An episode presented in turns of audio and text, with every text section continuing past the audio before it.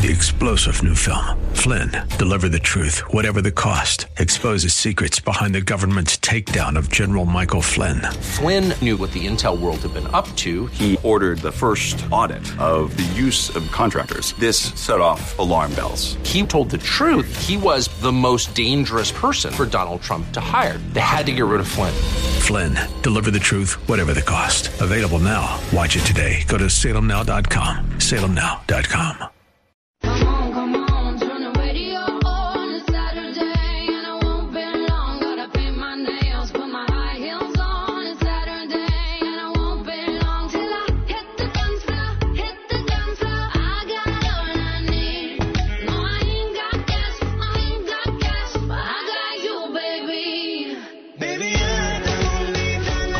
Black now. eight hundred, five one six, one two two zero. That's eight hundred, five one six, one two two zero. Now, back to Rob Black and Your Money on A M twelve twenty K D O W. Joining me now from Briefing dot com, Patrick O'Hare. Mister O'Hare, how are you?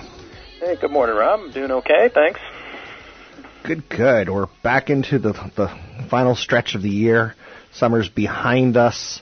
What a crazy last three days we've had. Um, Friday down big. And I only say that because if, like, I'm at the gym or if I, you know, look up at a T V and you see down two hundred, three hundred, I'm like, eh, that's kind of a big down day. Not horrific, but bad. And then up Monday, and then Tuesday it reversed. What's with the volatility, in your opinion, or what's creating the volatility? Uh, well, the Fed is creating the volatility, in my opinion. Um, just, okay. uh, you know... They're talking so much, and they're talking out of both sides of their mouth, and and it's, you know, the market really doesn't know. I think the market knows what to think. It knows to, to think that the Fed just doesn't have a clue right now, and that's that's bothersome. You know, here are the hmm. all the PhDs that have all the data in front of them should have some stronger sense of what's going on and a more cohesive sense with their monetary policy, and it just doesn't sound that way. Um, and so. Uh, so everyone's left playing this guessing game, and then while we're doing that, we're also left with this sad conclusion that perhaps, uh, you know, monetary policy is, has essentially hit its limits, and that there's no more uh, ultimate ability to make any effective change for the economy uh, through asset purchase programs or, you know, lowering interest rates and the like. So, uh, so that's a nettlesome point, and I think that that's created some of the volatility we've seen here of late. Do you want to go back to the world where the Fed didn't talk and was kind of secretive about what they were going to do?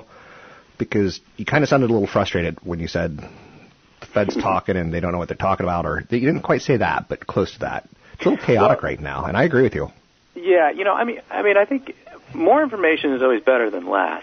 But what the Fed, I think, needs to do is they just have to have a cohesive uh, mouthpiece, um, you know, um Uh, their, their communication ability has been really lacking, and it's kind of become too loosey-goosey, really, where everyone can just kind of go out and with the caveat that it's their own opinion, of course, and they don't speak for the Fed. But, you know, at the end of the day, we all know that they all sit around the same table. So when you have all of these independent viewpoints being put out there, uh, you have no good feeling about what uh, what they'll say collectively, you know, coming out of that out of that meeting. Now, what we know is that collectively they've all been afraid to raise interest rates for, for, for a long time, really.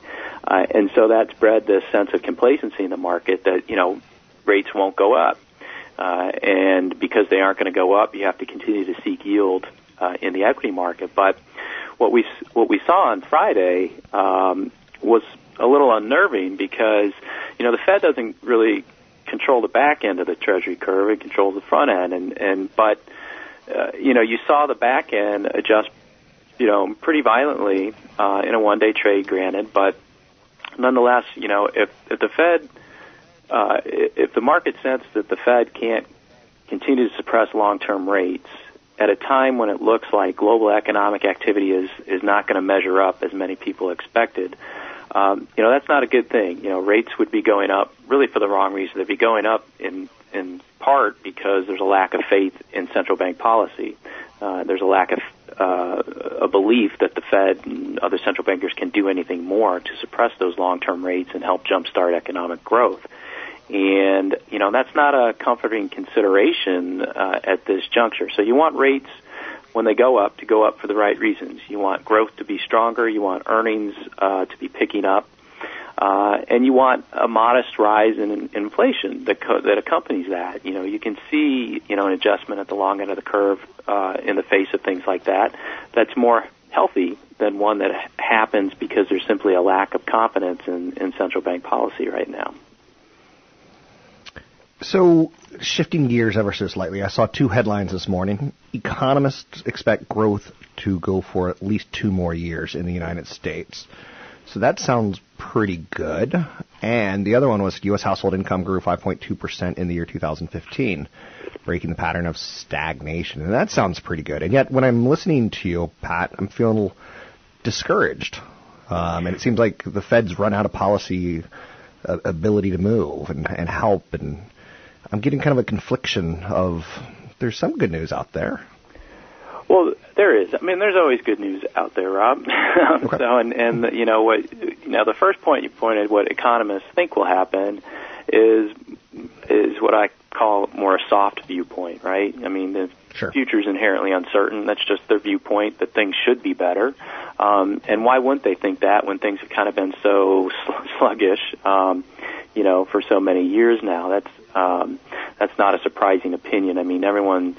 Uh, I think it's ingrained in our nature to be, you know, pr- relatively optimistic about what, what's going to come ahead here. Um, you know, um, and then the second point, though, is is what I refer to as hard data. I mean, household income going up five point two percent, that that's a good thing. You know, you want to hear more things like that.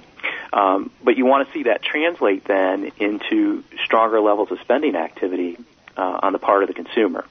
And you want to see that uh, manifest itself in consumers being more confident about their income earning prospects such that they have a willingness to go out and, you know, maybe take out new loans to uh, start new businesses or, you know, to make improvements or, you know, what have you really, which helps drive stronger levels of economic growth, which in turn helps uh, feed into better levels of business confidence that leads to higher levels of business investment. And then so you have a nice self-sustaining cycle there if all of that kicks in. So so you do have the vestiges there of some good things unfolding in the months ahead given the, the, the pickup you've seen in household income. But now that has to translate into into higher levels of spending as opposed to higher levels of saving uh, and and higher levels of, you know, debt deleveraging. Uh, because what we've seen here is that, you know, through the years is that Uh, consumers have taken a prudent step a- after the financial crisis to pay down debt uh, and to bolster their uh, savings accounts uh, out of concern that, you know, they won't be ready uh, to uh, to deal with, you know, some difficult issues in the event you do have another economic downturn. And that's that's kind of held the economy back here. But if you can get that translated into higher levels of spending, higher levels of consumer confidence, higher levels of business confidence, then those economists who are thinking that things will continue to grow for the next few years uh, probably will be right. So I've kind of been monopolizing things with my questions. Anything that you're seeing out there that you think makes for good money talk?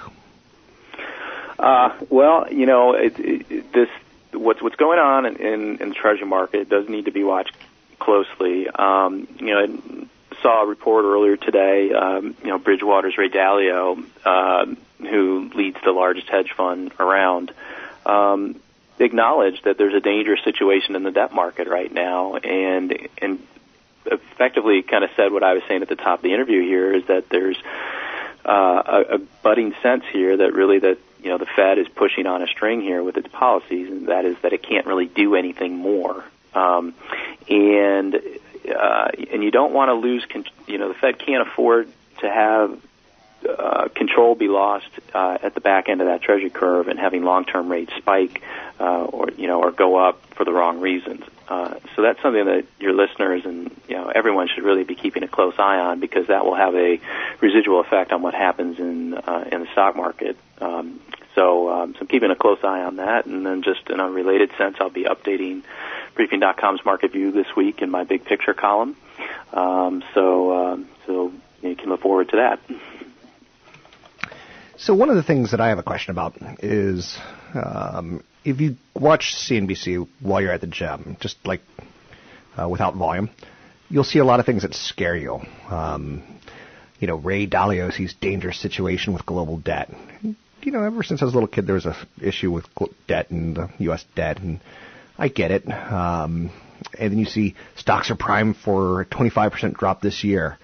How much of that do you read to kind of glean what their take is, and how much of it, do, like, do you have any go-to people that you trust more so than others? Uh, because I find it all fascinating. C N B C will put anybody on the air if they have a pulse. Yeah, right. I love listening to Art Cashin. Uh, he's the director of floor okay. operations there. Um, C N B C's like always talking to him, you know, on a daily basis. And, uh, you know, simply he's got so much uh, history under his belt, you know, has seen it all, really. Um, and so his That's viewpoints fair. are, are uh, I pay close attention to. But, you know, when you take a step back and you listen to uh, successful investors through the years like like Stanley Druckenmiller, you know, who's who's got somewhat of a cautious, you know, outlook right now in the market. Um, you know, guys like Ray Dalio, who when you, you almost have to listen to them because you know, he has the, the largest hedge fund around. Um, you know, Larry Fink at BlackRock, you know, uh, who oversees, you know, uh, largest money management firm going. Um, You have to pay attention to the viewpoints of people like that. Um, you know, I think they've got the pedigree and the history um, and experience really to um, lend some resonance to the market narrative uh, that's worth paying attention to. But I think to your point, though, there is a lot of information out there right now, probably too much, uh, and uh, and it does, you know, create some difficulties in trying to discern, you know, where things are going, because for every bullish view you'll hear, you can certainly find a bearish view. And, of course, I want people to check your work out as well, because I've been following you for fifteen-plus years now, it feels like, um, at least. And uh, you've been very, very consistent. So thank you for that. Well, thank you, sir. I appreciate that. It's Patrick O'Hare with Briefing dot com. Everyone should go Google Patrick O'Hare, Briefing dot com, and see some of his writings. Jump on Briefing dot com. Sign up for a subscription. Great source of information for domestic and international issues. On top of all that, uh, what he said about Art Cashin. Art Cashin is a jewel. Check them out. I'm Rob Black, talking all things financial, money, investing, and more.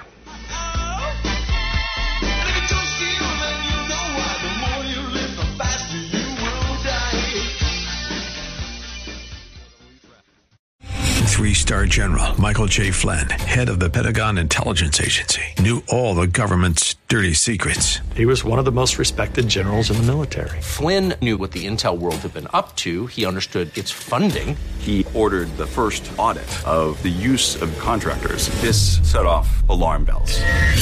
The explosive new documentary, Flynn, Deliver the Truth, Whatever the Cost, and covers the facts behind this scandal. Flynn told the truth. He was the most dangerous person for Donald Trump to hire. I find out the worst enemy that I'm going to face in my life is right here in America. They took my assessment and they wanted me to change it. And I was like, I'm not changing it. They had to get rid of Flynn. With in-depth interviews, archival footage, and never-before-seen personal records of the man behind the headlines. I just felt like I was drowning. Flynn, Deliver the Truth, Whatever the Cost. Available now. Watch it today. Go to Salem Now dot com. Salem Now dot com.